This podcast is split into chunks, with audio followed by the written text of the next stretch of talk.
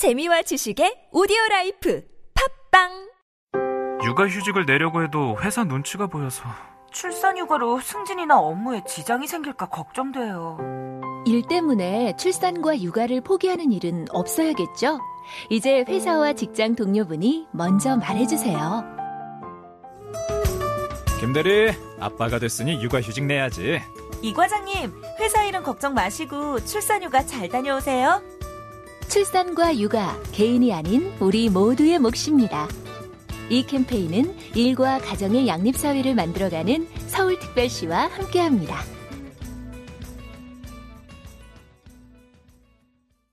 골반 잡자 바로 잡자 바디로직 허리 통증 바로 잡자 바디로직 몸매 교정 바로 여름에도 잡자, 아시죠?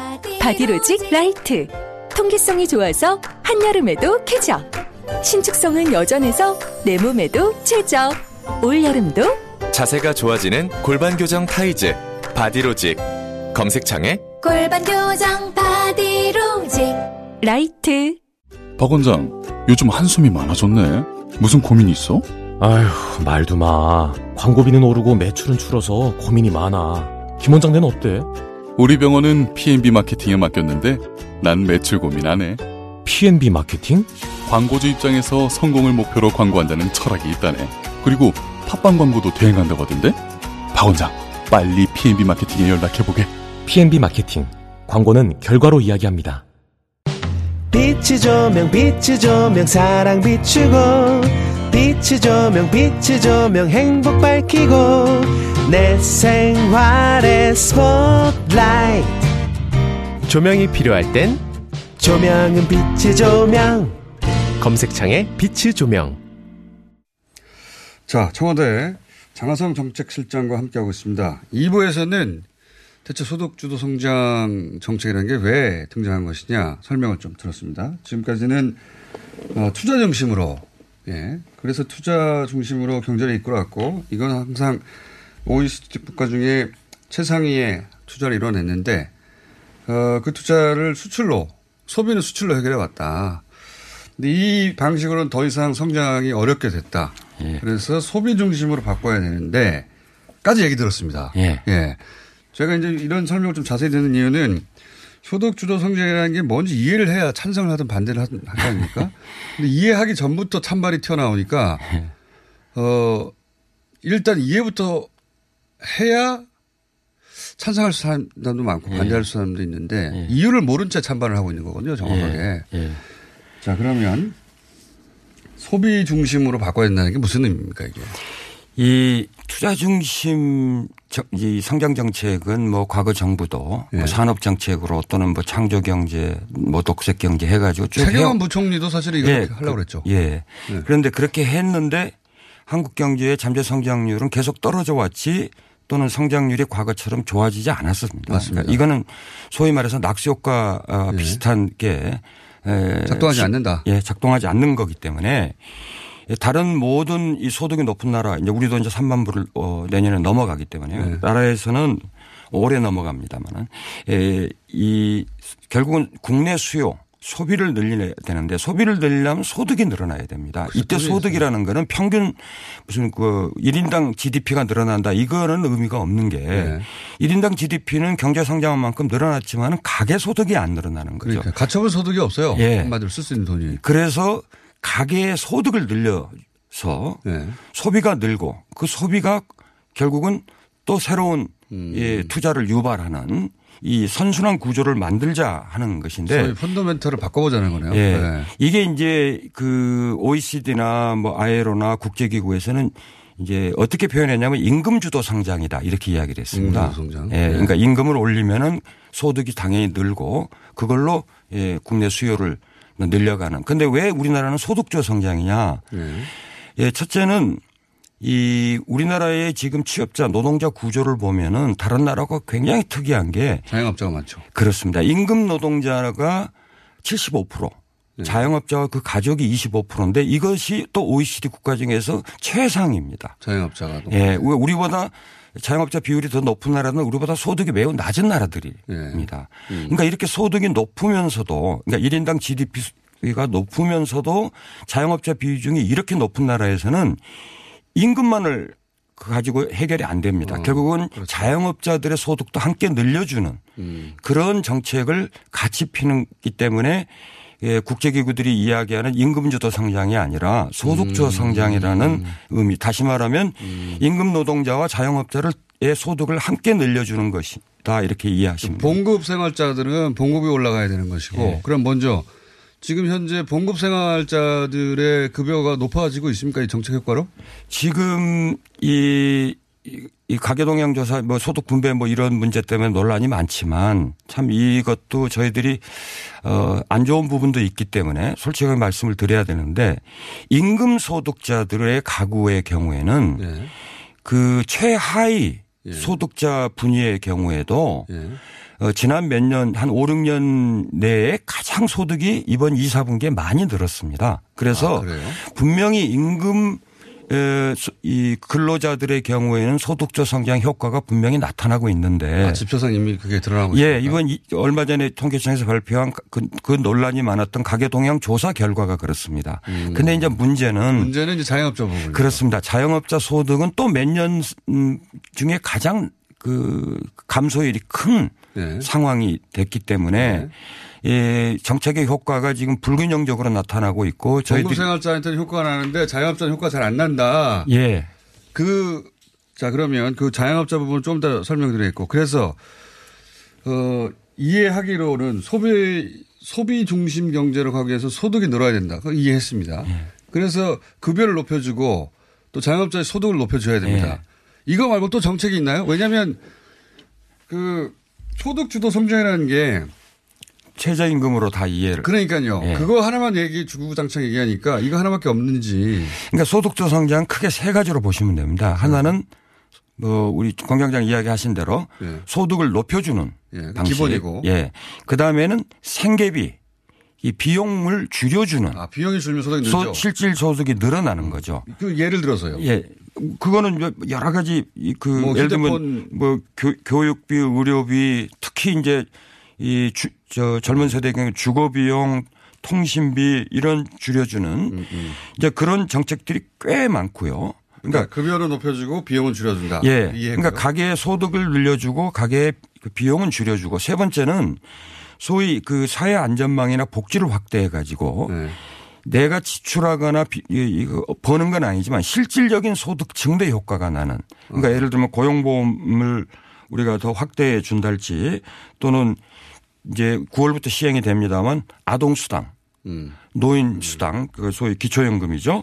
또는 장애인연금을 확대해 준달지, 고용보험을 확대해 준달지 하는 그러니까 크게 세 가지 축입니다. 음, 안전망을 확충하고 예, 사회 안정망 복지 확충하는 것과 생계비 줄여주는 거 그리고 소득을 늘려주는 건데 소득을 늘려주는 건 아까 말씀드린 것처럼 급여 부분이 있고 이 임금 노동자의 경우에는 급여 부분이 있고 네. 자영업자 경우는 그 사업 소득을 늘려줘야 되는데 그 부분이 지금 좀 작동이 잘안 되고 음, 여기서 있는. 25%라고 하는 그 전 세계적으로 가장 높은 비율의 자영업자. 예.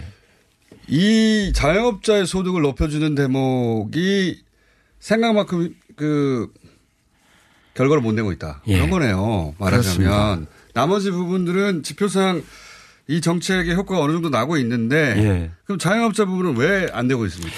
자영업자 부분은 이제 아까 일부에서 말씀드린 것처럼 소매업 전체 매출액이 늘어나는데도 불구하고 예.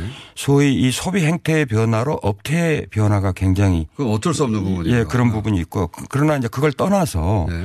요즘 국회에서 지금 아직 법안이 통과되지는 않았습니다만 대개 자영업자들의 이제 그 비용 부담이 예. 이 인건비가 있- 당연히 있을 거고요. 또 그다음에 임대료가 있고 임대료. 또이 프랜차이즈 같은 경우는 본사에다 주는 이 이제 뭐이 커미션 예. 커미션이 있고 또는 그다음에 이제 카드 수수료 네. 같은 부분이 있고 한데 이제 저희들이 이 당연히 지금 임대료 경감이 중요하다고 봐서 더구나 이제 그 궁중 족발인가요? 뭐 그런 예, 예. 사태까지 나고 할 정도로 정말 자영업자분들이 고통을 받고 있기 때문에 법안을 제출해서 어, 국회에서 지금 예, 보호법. 지금 논란이 예, 상가 임대차 보호법을 이야기합니다. 그 부분이 되면 상당한 도움이 될 거고요. 음. 카드 수수료의 경우에는 정말 이 동네 마트나 편의점 같은 경우에 담배 같은 것까지도 이 카드로 낼 경우에 수수료가 상당한 부담이 되기 때문에 그 부분을 완전히 없애주는 그럼 예를 들어서 그런 시스템도 좀 도입을 편의점 같은 경우 편의점 예. 문제가 많이 됐으니까 예. 편의점 같은 경우에 이제 거리 제한을 둔다든가 과당 경쟁 못하게 지금 편의점 문제는 결국 너무 많아서 그런 거 아닙니까 한마디로. 예, 그렇습니다. 근데 너무 많아서 그런 거고 그다음에 최소 이익도 보장이 안 되고 뭐 이런 여러 가지 제도적인 장치가 필요하잖아요. 예. 그분들이 보호받으려면 예. 이거는 뭐 공정위도 나서야 되고 여러 부처가 나서야 되는 것 같은데 그런 계획도 있나요? 그러니까 편의점은 아까도 말씀드린 것처럼 총 매출액은 분명히 증가세를 어, 아주 상당히 좋게 유지를 대기업 본점은 돈 벌었다. 그렇게 돼 버린 겁니다. 왜냐하면 네. 편의점 수가 같이 늘어났기 때문에 네. 그래서 방금 이- 그 언급해 주신 그 최저 최소 소득을 보장해 주는 제도 네. 이거는 정부가 이제 가맹사업본부에다 강요할 수는 그렇죠. 없겠지만 사기업인데. 예 분명히 이제 공정거래위원회에서 가맹점주들이 공동으로 이 협상을 할 수 있는 네. 그런 공정거래법 개정도 추진을 하고 있고요.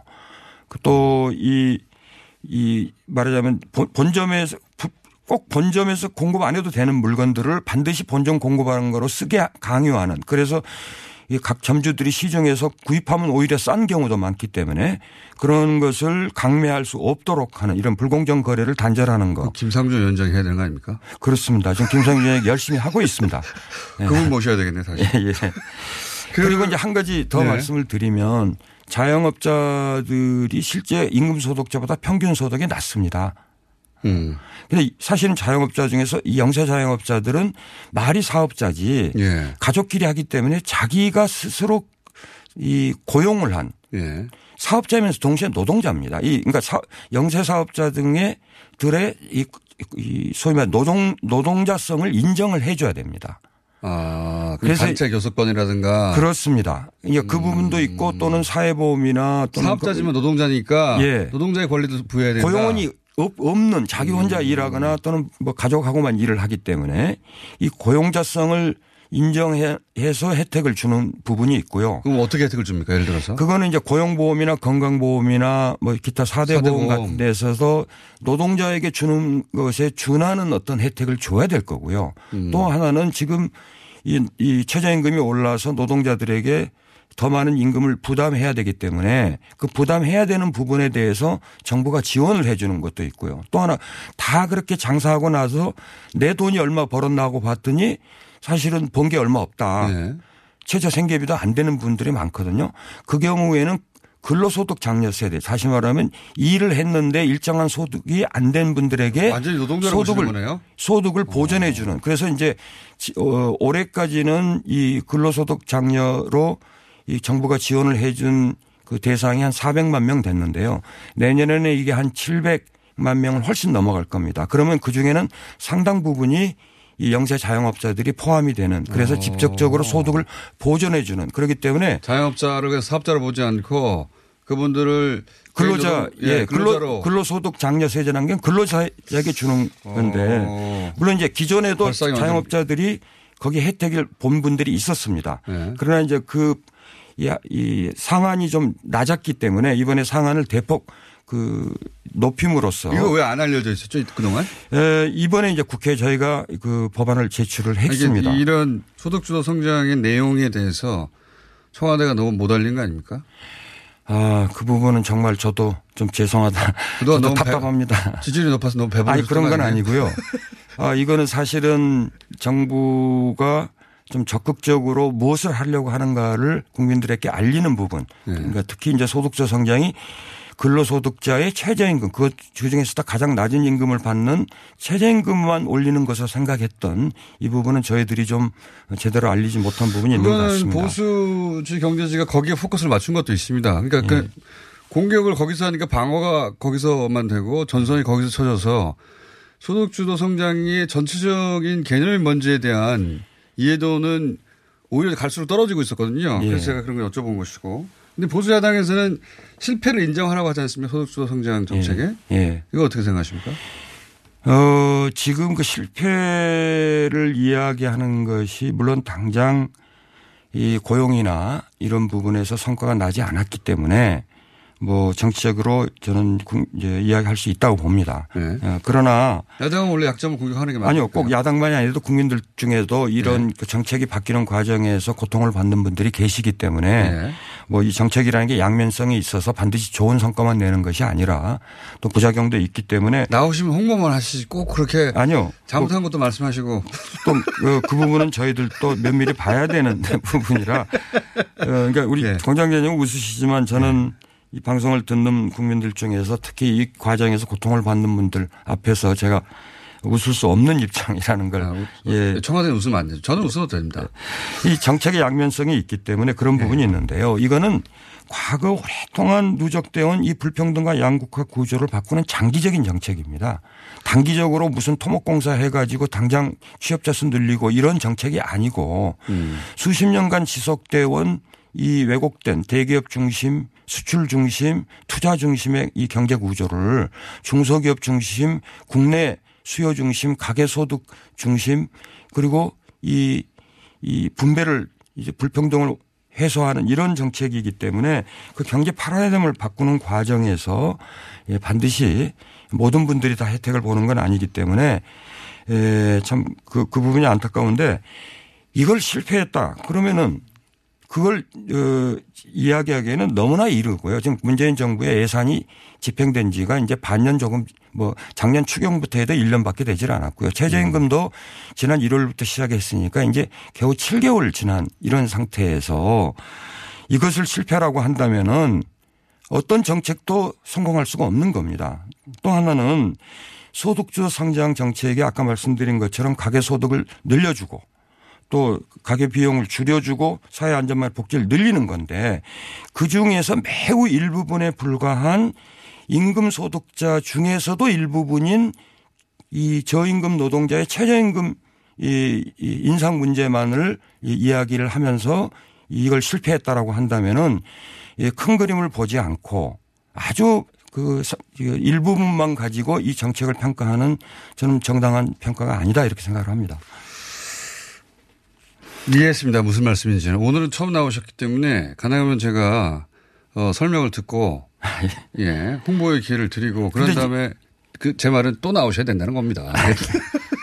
또 나오셨어요. 예. 아마도 이 실패론이나 폐견을 이야기하는 분들은 예. 소득조 성장을 그냥 최저임금 인상하고 등치해서 생각을 하시는 것 같습니다. 때리가 좋으니까요. 근데 이제 모든 당이 지난 대선 때 최저임금 1만 원을 약속을 했습니다. 그건 맞습니다. 예. 그러나 그 속도를 어떻게 조절할 거냐 예. 하는 데에서는 이견이 분명히 있고 또 지금 예, 더 많은 임금을 지불해야 되는 소상공인이나 자영업자나 소기업들의 경우에 예, 당연히 보완하고 수정할 부분이 있습니다. 그러나 이미 속도 조절을 얘기하신 거 아닙니까? 그렇습니다. 그리고 그러나 만약에 소득조 성장을 최저임금 인상으로만 이해하셨다면 그런 관점의 소득조 성장을 폐기하라 실패했다 하면은 최저임금 인상을 하지 마라.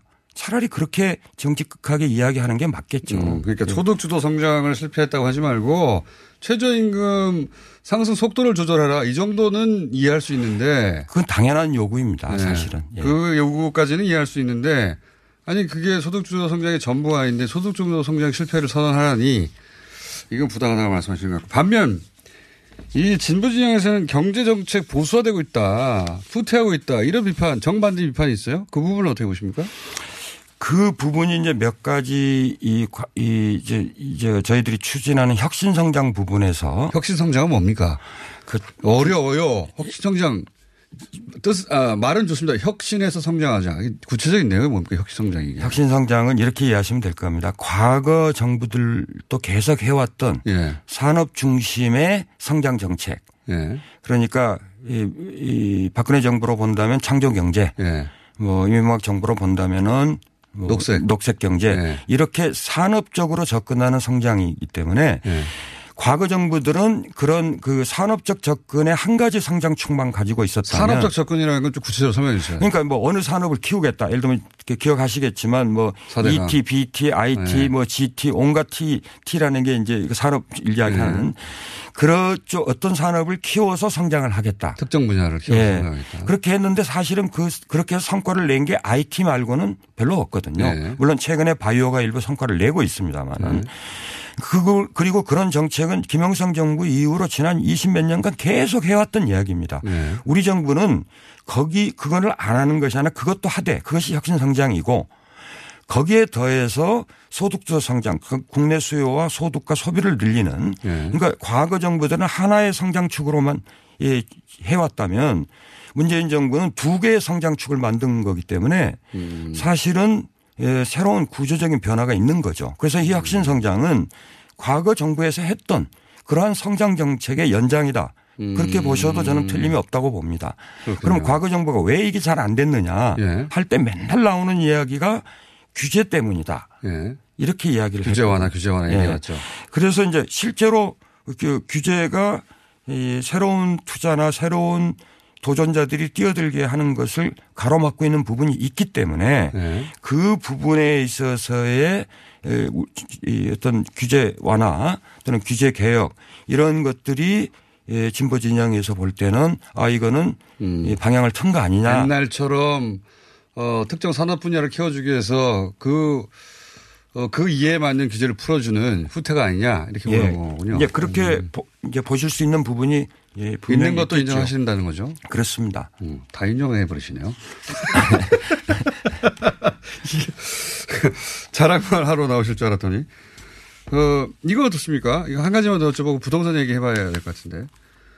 그, 이런 얘기 하다 보니까 소득주도 성장, 그러니까 내용이 정확하게 전달되지 않은 채 소득주도 성장을 공격하고 또는 방어하고 그리고 그 중에서도 최저임금 얘기만 하다 보니 결국은 국민들이 생각할 때 이제 그 재벌 대기업 이 부분의 문제도 분명히 많은데 뭐 국정농단을 통해서 드러났지만 예.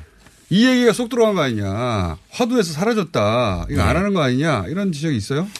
우리 정부, 저 문재인 정부 들어서 저희들이 분명하게 견지한 몇 가지 그 원칙이 있는데요.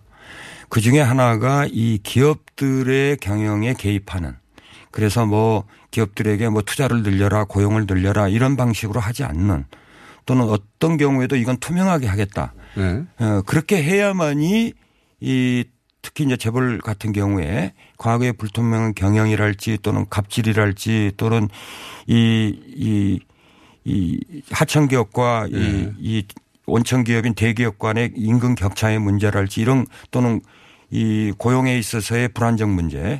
그러니까 사실 대기업들 보면은 비정규직 거의 없습니다. 왜냐하면 네. 다 하청 기업으로 그 업무를 떨어졌죠. 떨어져 나갔기 때문에 네.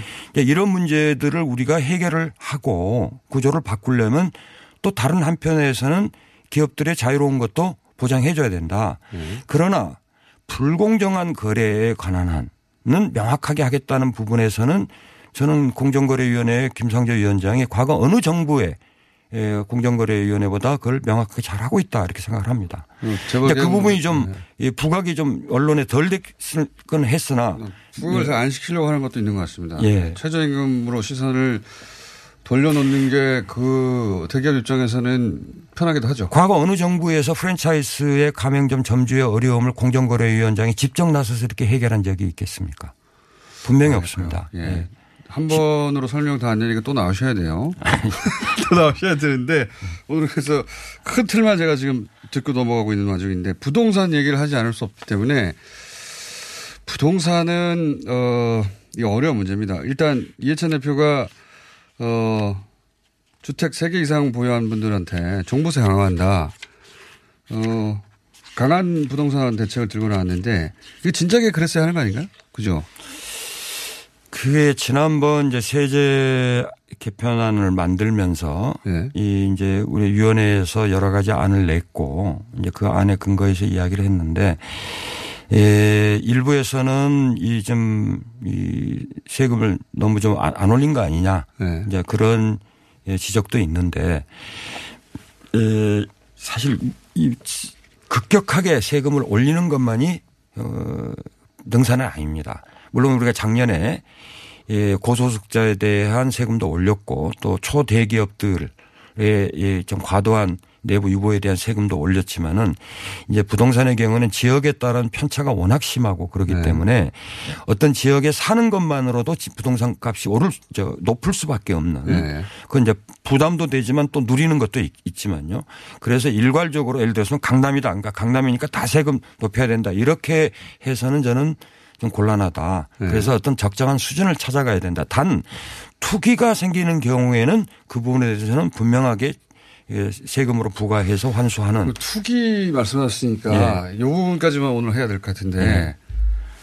과거로부터 했던 얘기가 뭐냐면 크게 두 가지입니다. 투기와 투자를 어떻게 구분하냐 첫 번째. 예. 두 예. 번째는 어 결국은 시장이 이긴다. 예. 정부가 아무런 어떠한 정책을 내놔도 시장의 이윤 욕망이 워낙 강력하기 때문에 다 빠져나간다. 결국은 어떻게든 시장을 우회하거나 또는 뭐 앞서가거나 혹은 뭐 기다렸다가 타이밍을 기다리냐고 해서 결국은 시장이 이긴다. 그러니까 정부 정책은 뭐가 나오든지 간에 결국은 부동산 시장이 이기기 때문에 그런 믿음이 있으니까 계속 부동산은 주춤했다가 올라가고 올라가고 그런 거 아니겠습니까?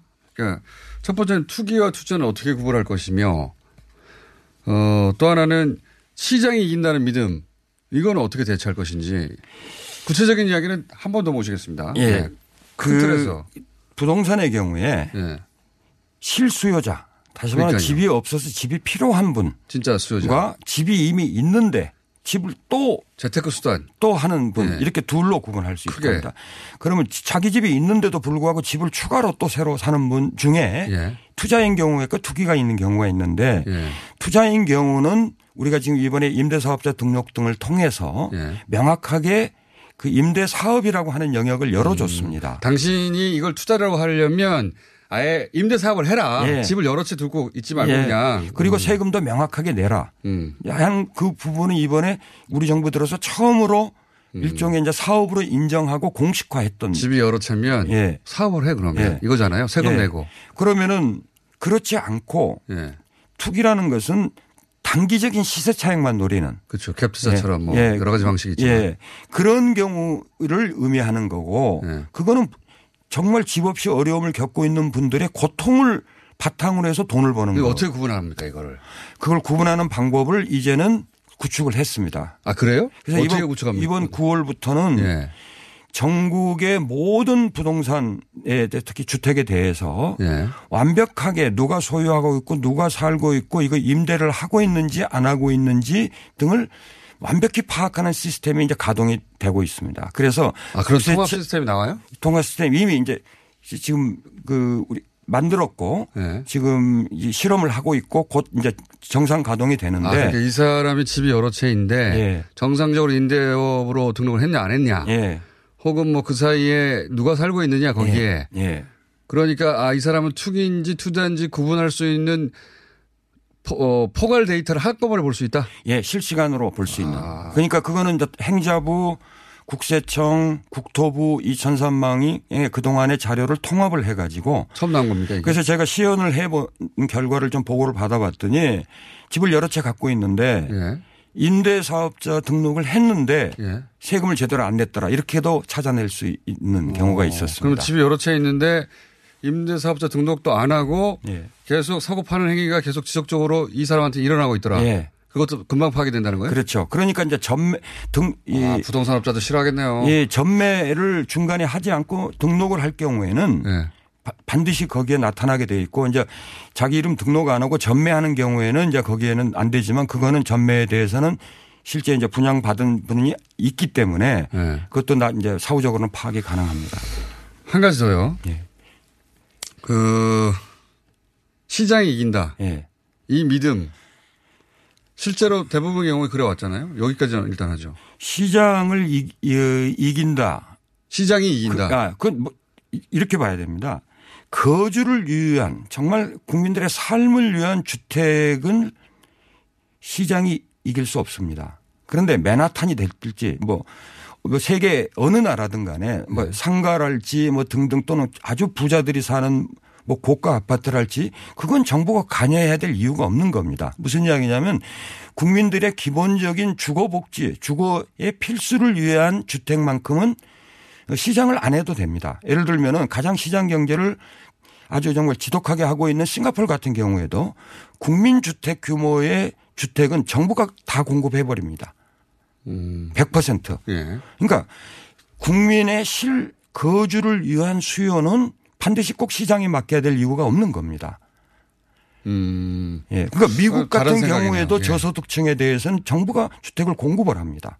그렇기 때문에 예를 들어서 잘 사는 분들의 고가 주택이랄지 예. 또는 뭐 상가에 대한 뭐 어떤 지역 차이랄지 이런 거는 시장에서 작동해서 가는 것을 정부가 다 제어할 수가 없고 예. 반드시 제어해야 되는 이유도 없는 겁니다. 예를 들면 세계 최고의 부자들이 모여 사는 맨하탄 한가운데 또는 그 LA 무슨 그 비벌리 힐스라고 합니까? 뭐 배우들 사는 거기에 주택을 왜 가격을 정부가 신경을 써야 됩니까? 그러나 일반 중산층 서민이 사는 주택의 가격에 대해서는 저는 정부가 관여를 하고 안정화를 시키는데 그 극단적인 이 경우가 아니라 싱가포르 경우에도 예, 중산층 서민의 저- 주택은 30년 임대의 주택을 정부가 다 공급을 합니다. 거기는 적어도 그 영역에는 강력하게 개입하겠다는 게 지금 정부 의지라는 거죠. 그렇습니다. 아주 강력하게. 예. 그래서 이 영역에서 뭐 갭투자니 뭐니 해서 장난칠 생각하지 마라. 모든 국민들이 강남 가서 살려고 하는 건 아닙니까? 살아야 될 이유도 없고 거기에 삶의 터전이 있지도 않고. 예. 예, 그렇기 때문에 거기를 재테크의 어 재테크의 지대로 보는 거죠 기본적으로. 예, 예. 예. 물론 살고 싶은 사람도 있습니다. 예, 물론입니다. 예, 있습니다만은 저도 거기 살고 있기 때문에 제가 참 이렇게 말씀드리는가. 예. 왜 이렇게 다 말하실 필요 없는 것도 다 말하셔가지고 불리한 것도 다 말하시고 자 오늘은 맛배기였고요. 제가 보기에는 나와서 설명할 부분이 많습니다. 일단 큰 틀에서 한번 훑고 지나갔거든요. 저희가 시간을 많이 뽑았는데도 한 40분 이상 했는데 큰 틀에 아 그런 거구나 하는 방향성은 좀 이해했다. 그 자주는 못 나오실 테니까 바쁘니까 한, 한 달에 한 번 정도 나와 주시죠. 아니요, 뭐 또 우리 정부 내 다른 분들이 또 나와서 저 구체적인 그분들은 내용 그분이고요. 네. 예, 실장님 제일 높잖아요. 아니, 뭐 높은, 높, 높은 건 아닙니다. 경제 정책에 관한 정책 실장이 제일 높은 거 아닙니까? 그 다음 대통령 아닙니까? 문재인 대통령은 못 와요 여기 바빠가지고 북한도 가야 되고 예, 유엔도 가야 되고 실장님은 어, 한 달에 한 번 정도 왜냐하면 너무 모른 채 오래 지나가 버렸어요. 이거 제가 보기에는 1, 년 전쯤 했어야 되는 얘기인 것 같습니다. 제가 지금 언론사에 있는 게 아니라 네. 대통령 보좌해야 되는. 그러니까 해외 출장 가실 때 이럴 때 오시면 되지 않습니까? 자, 오늘은 어, 첫 번째 순서였습니다. 장하성 정책 실장님과 함께 첫 번째로 한번 어, 정책의 해설을 들어봤고요. 디테일, 디테일은 다시 한번 모시는 것으로 어, 약속을 하신 것으로 그렇죠? 네, 그렇다고 합니다. 자, 오늘, 오늘 여기까지 하겠습니다. 장하성 청와대 정책실장이었습니다. 감사합니다. 네, 고맙습니다. 탐라 오렌지에서 여름철 감귤을 소개합니다. 황금향. 아, 여름에 감귤이 이렇게 맛있을 수 있네. 탐라 오렌지의 황금향. 지금 인터넷에서 탐라 오렌지를 검색하세요. 직접 드셔도 좋고 선물용으로도 최고입니다. 전화 주문도 가능합니다. 010-2827-3917 010-2827-3917 오빠, 오빠한테서 매력적인 향기가 나는데? 어, 역시 박지희. 한 방에 알아보는구만. 헤이브로 올인원 파워바로 샤워하고 왔지? 아, 이 오빠 여자들이 좋아하는 건 어떻게 알고? 확실히 헤이브로 올인원 파워바 쓰는 사람 옆에 가면 뭔가 다른 느낌이 있어. 은은한 향기가 나면서 어, 또 섹시해 보이기도 하고. 그래서 이 오빠가 쓰는 거 아니겠니? 박지희가 추천하는 올인원 향수 비누. 지금 포털에 헤이브로 검색하세요.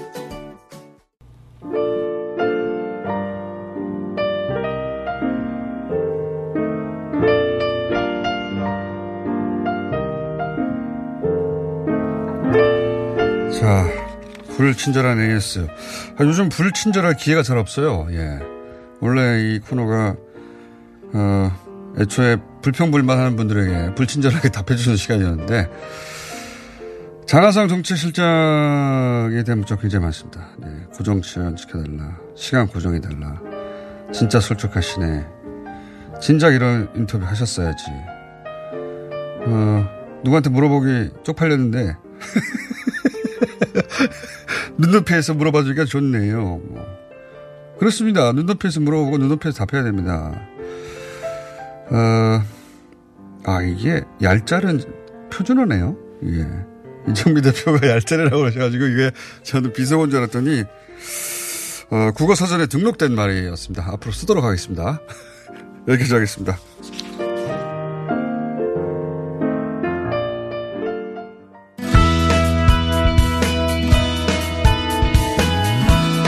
북한 있는 그대로 보자.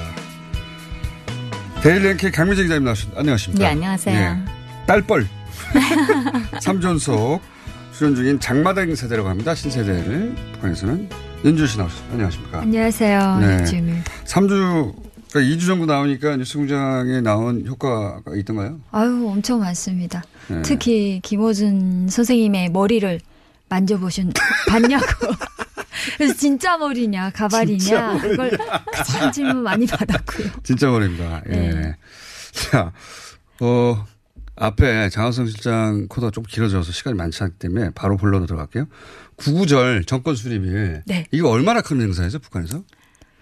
어, 뭐 최근에는 크게 하지 않는 걸로 제가 알고 있고요. 그러니까 구구절이면 정권 수립일이잖아요. 네. 그렇죠. 러니까 정전연 행사 같은 거는 좀 평양시 또 각 도시들에서 뭐 오선 행사면 끝이 날 것 같습니다. 아, 그렇게까지 큰 행사는 네, 아니에요? 음. 큰 행사는 아니에요. 왜냐하면 북한이 9월 초기에 되면 전국적으로 농사 가을이 시작이 돼요. 음. 그리고 이제 어, 설이나 이제 추위가 방금 오기 때문에 음. 그 행사 때문에 뭐 하루 이틀 전체 주민들을 뭐 휴식을 주거나 행사를 하거나 이거는 어 불이익이 많기 때문에 아, 잘 하지 않고 있습니다. 우리가 아는 것보다는 그렇게까지 큰 행사는 아니군요. 그렇죠. 네, 그래도 어 김 김일성 동상이나 네. 또 금수산 기념궁전 그 김일성의 시신이 안치되어 있는 김일성 금수 강사 저 금수산, 금수산 기념궁전. 기념궁전 에 가서 참배는 드리는 음. 예, 참배는 무조건 드려야 합니다. 참배는 하지만 구구절이라는 게 북한에서 가장 큰 행사는 아니다. 그렇죠. 예.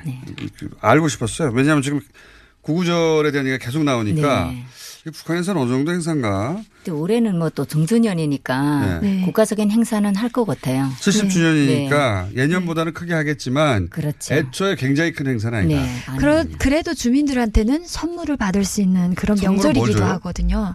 그러니까 공급을 해주는데 어, 해마다 다릅니다. 어떨 때는 비누 한 장 주고요. 어떨 때는 치약 그리고 어떨 때는 또 돼지고기도 줍니다. 근데 올해가 정준년이기 때문에 돼지고기를 받는 해거든요.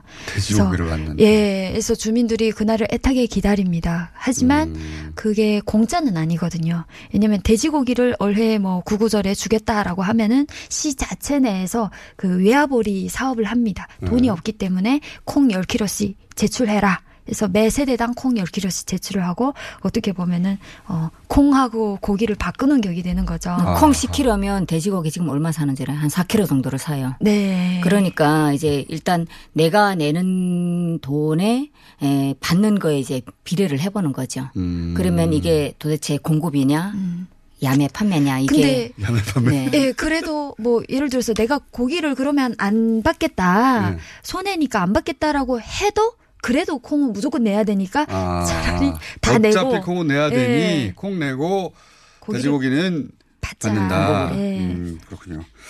알겠습니다. 어, 자, 구구절이 뭔지를 제가 알아보고 싶어가지고 제가 여쭤본 것이고, 네. 어, 자, 일, 일상의 그 북한의 일상을 이해해 보자. 네. 이렇게 지금 이제 이번에는 방향을 최근에 잡았거든요. 그래서 결혼 문화 얘기하고 연애 얘기 했잖아요. 네. 이번에는 혼수품 얘기를 해볼게요. 어, 네. 혼수. 북한의 혼수는 뭡니까? 북한 일단 일단 반지는 하죠. 반지는 합니다. 어, 거기도. 네, 제가 그 최근 이제 결혼식 하는 그걸 다 보게 되면 이제 한국에 저한테다 이제 결혼식에서는 어떤 반지를 하냐 그래서 요게 반지 비싼 것도 있고 싼 것도 있고 다양하다. 그래서 결혼식에 반지를 무조건 하냐? 무조건 한대요. 결혼식에. 무조건? 네. 그래요? 근데 이게 질이 다른 거예요. 대한민국하고. 대한민국은 어 다이아몬드 아니면 조금 어뭐 소박하게 하시는 금, 분들은. 금 하잖아요. 근데 북한은 운반지도 사실 주기 어려워서 그냥 대부분 보면은 도금 도금을 먹인 그런 반지를 선물로 주거든요. 아, 그래서 노란 제가 이제 북한 영상을 많이 보다 예. 보니까 대부분 여성들이 가락지를 다 꼈어요. 금, 이 반지를. 그래서 예. 근데 다 금반지인 거예요. 그래서 그냥 보면 군반지 어. 같죠. 예. 18K, 14K 뭐 그런 건가요? 네, 전혀 18K, 14K는 보기도 힘들고요. 파는 것도 없어요. 그래서 그냥 도금, 순 도금이거든요. 어떻게 보면 여기로 액세서리하고 비슷한 금을 약간 입힌 정도인가요? 군무를 입힌 거죠. 학금. 금물을. 예. 학금. 그래도 북한은 금, 금성분이 좀 있는 거 아닙니까?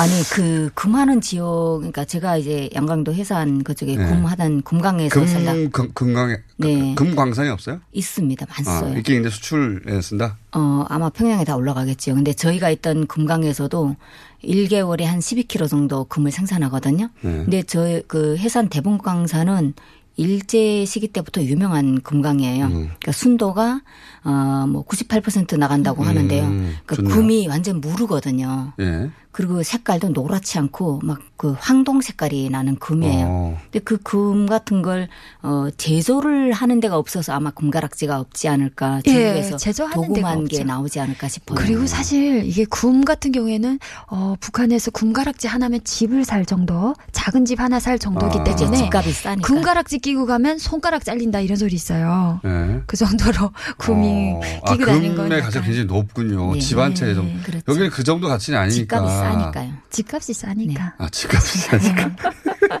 금 가격은 중국 가격이고 집 가격은 북한 가격이니까. 아, 예. 그 이해 갑니다. 그러니까 다이아몬드보다 훨씬 비싼 거네요. 북한에서는 그렇죠. 그게. 네. 예. 집값이- 하지만 금에 대한 선호도는 북한도 마찬가지다. 네, 맞아요. 하긴 뭐 이건 전 세계적이니까요. 그죠. 예. 이전부터 왜 이렇게 번쩍번쩍한 노란색을 좋아하나 몰라요. 전 세계가 그랬어요. 그래 전부터. 자, 그러면 금 반지는 그렇고 가장 좋아하는 혼수는 뭡니까? 젊은 세대가 요즘은 핸드폰입니다. 핸드폰이요? 예. 어, 손전화기 북한 핸드폰. 북한 손전화기죠. 북한에서 그래서- 손전화기라고 하죠. 네. 핸드폰이라는 말을 안 써요? 아, 손전화기. 손 전화기. 손 전화기 그리고 조금 핸드폰이 손전화기예요. 핸드폰. 네 그대로 우리 말로 번역하면 됩니다. 그럼 그러니까 손전화기. 손전화기. 예. 손 전화기가 어, top 1위고요. 2위는 손 전화기 좀 길지 않아요? 좀 줄- 줄여서 안 부릅니까 혹시? 손전이라든가. 북한에서는 줄여 부르는 말은 잘 없어요? 손 전화기가 줄여 부른 말입니다. 그 아니면 원래는 손에 쥐고 다니는 전화기 이렇게 해야 됩니다. 선이 없는 전화기, 무선 전화기 이렇게 해야 되는데 그래도 줄여서 손전화기라고. 아, 손전화기 예. 줄인 거예요? 그리고 2위는 예. 오토바이. 오토바이요? 예. 왜요?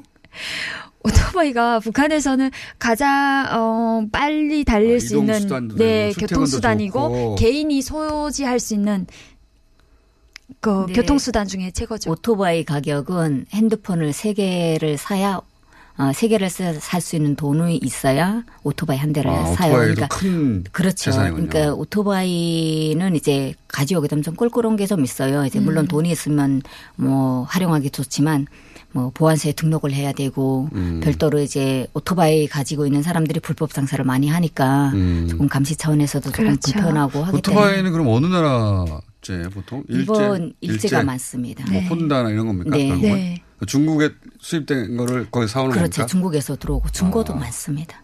우리 한국 오토바이는 없어요? 제가 알아보지 못했습니다. 한국 거는 아직 못 봤어요. 네. 현금은 없어요? 현금 예를 들어서 결혼할 축의금. 어, 현금도 주죠. 그게 중요한 거죠. 네, 얼마 전에 가져온 영상에 그 이런 그 함을 들고 들어가는데 그 안에 꽃도 있고 그다음에 이제 돈도 있고 돈을 이제 뭐 5천 원짜리, 2천 원짜리, 1천 원짜리 이렇게 씌워서 옆에다 놓는 영상도 있었는데요. 그러니까 돈을 줍니다. 그러니까 북한에서 어떤 게 있냐면 어 여자가 남자 집에 온다는 의미에서 5,555원을 넣는 집이 있어요. 네. 온다는 의미에. 아니, 재밌어지고 있는데, 아니, 시간이 다 됐어요. 장하선 실장님을 탓해 주세요. 아, 너무, 너무 시간이 짧네, 네. 아쉽게. 어, 요 얘기, 결혼 이야기 다음 주에 이어가도록 하겠습니다. 어, 강민진 기자, 윤지우 씨였습니다. 감사합니다. 네, 고맙습니다. 안녕. 감사합니다.